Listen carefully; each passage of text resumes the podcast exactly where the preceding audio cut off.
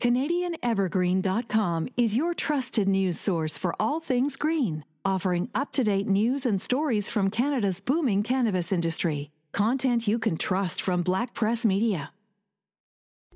Welcome to Off the Page, a weekly podcast produced by the Comox Valley Record. I'm Erin Haluschak, a journalist with the Record. Join me as we take a deeper look into the people and stories within the Comox Valley. Today on the podcast, we have Troy Dunham, the executive director of the Eureka Support Society in downtown Courtenay. It's an organization that is a resource center for adults with persistent mental health issues. Welcome to the podcast, Troy. Thank you very much for having me. So, Eureka's been a fixture in the Comox Valley for years, and my understanding is that it actually started in a ward at the old St. Joseph's Hospital building. Can you tell us a little bit about how Eureka got started and why it got started in sure. the Comox Valley? Sure, yeah. My understanding is that it was essentially a support group for for people that had been basically living inpatient at uh, St. Joe's in the psychiatric ward. And so they decided that they wanted to have sort of a peer support group, knowing that ultimately the way that we see it too, uh, in the end, is you need support. Continue on with regular life. And so nobody grows up, nobody becomes an adult. There's always people around you that help you get there. And so that's essentially the way that Eureka started. And it just kind of grew and grew and grew from there. And in, uh, I think it was 1996, became a registered charity and kind of went from there. A lot of people have seen the Eureka building. It's on 4th Street, really close to Gladstone Brewing, mm-hmm. and may have even walked by it and not necessarily known what it was. How did you guys transition from being that ward in St. Joseph's Hospital to where you are today? Well, we had rented some space sort of in town in a couple of different areas, and then it was uh, one of the executive directors at the time felt that it was necessary on the board as well that it would be valuable for the organization to have a permanent fixture in the community. And so that's essentially how that idea got started. And then it became a, a community project where so many people got involved to help raise the funds. They identified the facility where we are now and and they were able to purchase that with a lot of help from people in the community. And so that was a really big move. And we've been there for you know couple of decades now, been able to kind of become more of that fixture in the community. And I understand it operates as a clubhouse style. What exactly does that mean? Well, we are a clubhouse style, so that's ultimately there's there's a number of ways that you can kind of look at it, but ultimately we are almost like a drop-in center where we operate certain hours throughout the week. We have programs and activities that happen during those hours, and again, it goes back to that idea that ultimately health and wellness comes together, especially mental health and wellness. We we need other people around to to make that happen, and so the clubhouse model ultimately looks at the value of relationship and how how the various activities, the various programs, and the various things that people can be part of can really help drive their own mental health in a positive direction by participating in the different aspects of what we do. And so we have a bunch of opportunities for people to kind of get engaged and that way again it, it gives you that purpose it gives you that drive it gives you something to look forward to and to be a part of that's more than just attending a location or or an activity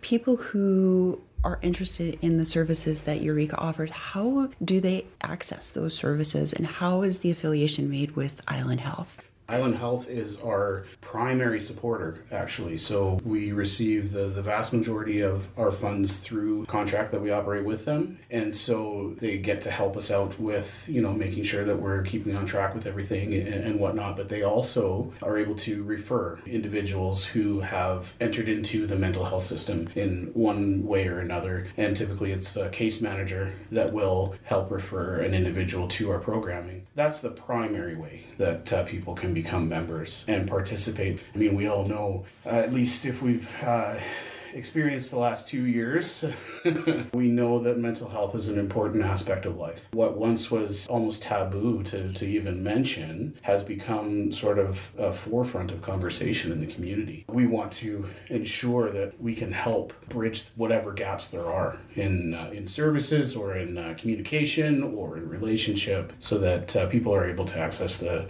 the supports that they need.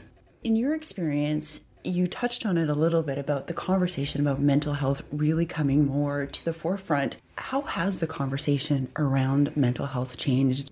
In a lot of ways, we're really just getting started. But it has been a number of years coming where we've sort of seen progress happen, I think, in the discussion around mental health. And it's still one of those aspects of life that people are a little bit afraid to, to speak about, you know. And the latest statistics that I've read was somewhere around 72% of Canadians are wary or unwilling to talk about issues with mental health especially when it comes to entering into a job situation or into a context like that. So just anywhere, basically anywhere that's not a sort of a private, safe space. Like I said, that says a lot about where we where we are but it also says a lot about where we've come from because you know as just as a personal story i grew up not knowing anything about one side of my family and it had everything to do with mental health. There was a lot of stigma attached to, you know, you just don't talk about these things. And that comes from, you know, generations past and culture and society and all of those pieces that kind of come together to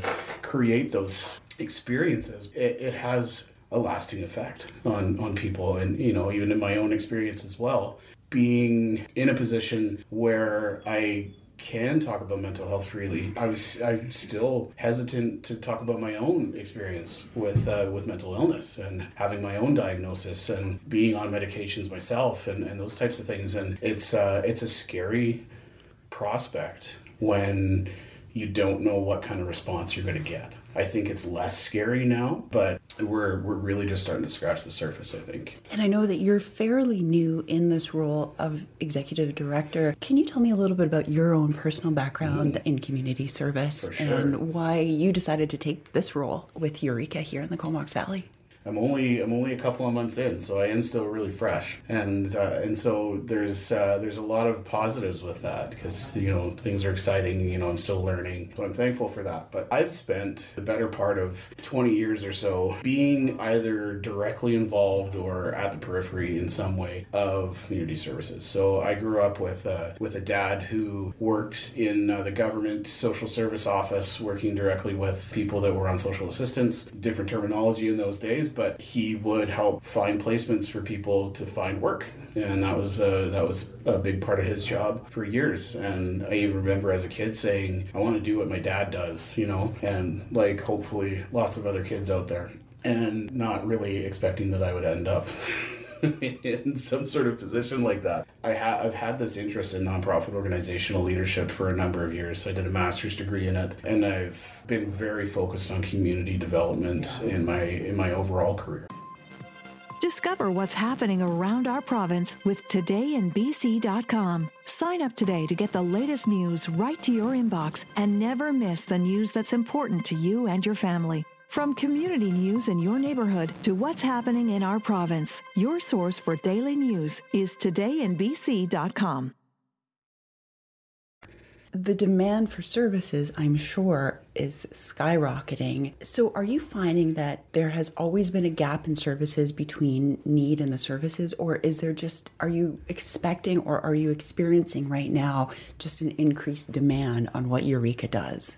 You know, it's a it's a unique space right now, just due to the pandemic right? So I think a lot of numbers and stats might be a little bit skewed because of the last couple of years. It, I think they reflect accurately on the time frame, but overall, if you look at a larger picture, it's kind of a blip, you know, in the timeline. Uh, in that sense, in some ways, there's a bit of a perfect storm happening where we've had this, you know, significant period of time that nobody really has known how to navigate, and that has had its taken its toll, and so more people are have experienced whether they're mental health crises or just uh, you know events that have taken place in their lives. We've discovered that there's a higher rate of depression in certain age groups uh, because of the last couple of years and uh, and anxiety as well. There's certainly elements of, uh, of just the way that the pandemic has hit and and everything that's come along with it that brings things to the surface more and has brought things to the surface more. Certainly now we could say that there's there's a there's a gap and the gap has gotten bigger between the need and uh, the provision of services.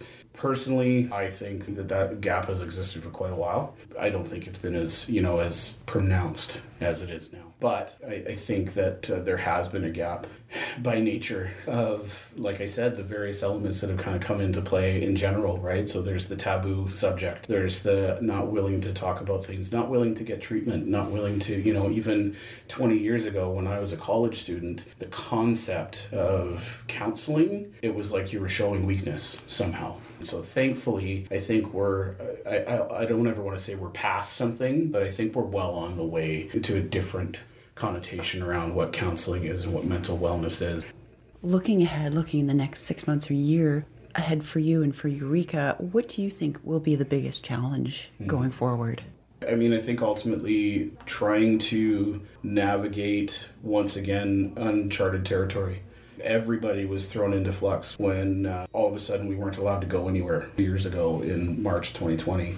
And uh, we had to stay away from everybody and we had to work from home. And, you know, Eureka actually shut down for a while because they, they just were, nobody was ready. And uh, so that was all navigating, you know, uncharted territory. And since then, it's been the same. And now we're entering into a new phase of that where we COVID's not gone, but we are used to it now. For me, I think I can speak pretty confidently on behalf of the organization as a whole. We want to find ways to support the community in general. And so, yes, we have our membership. Yes, we want to, you know, we want to see more people come back. We want to see new people come in because we know that it's a valuable support. But what are the other ways?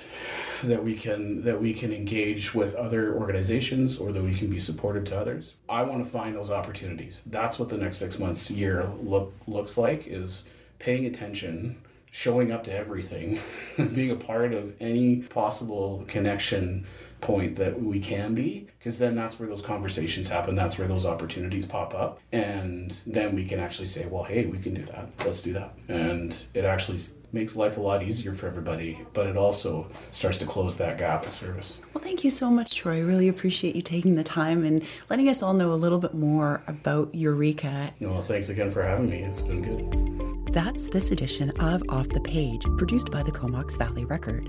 Thank you for joining us. If you have suggestions for topics or guests, we would like to hear from you. Email us at offthepage at comoxvalleyrecord.com. Searching for a new home? Make today'shomebc.com your online home base. With easy to search listings and connections to local realtors, everything you need is under one roof. Powered by Black Press Media. You can search hundreds of local listings, all in one place. Access the top real estate professionals to help you find the perfect home today at today'shomebc.com.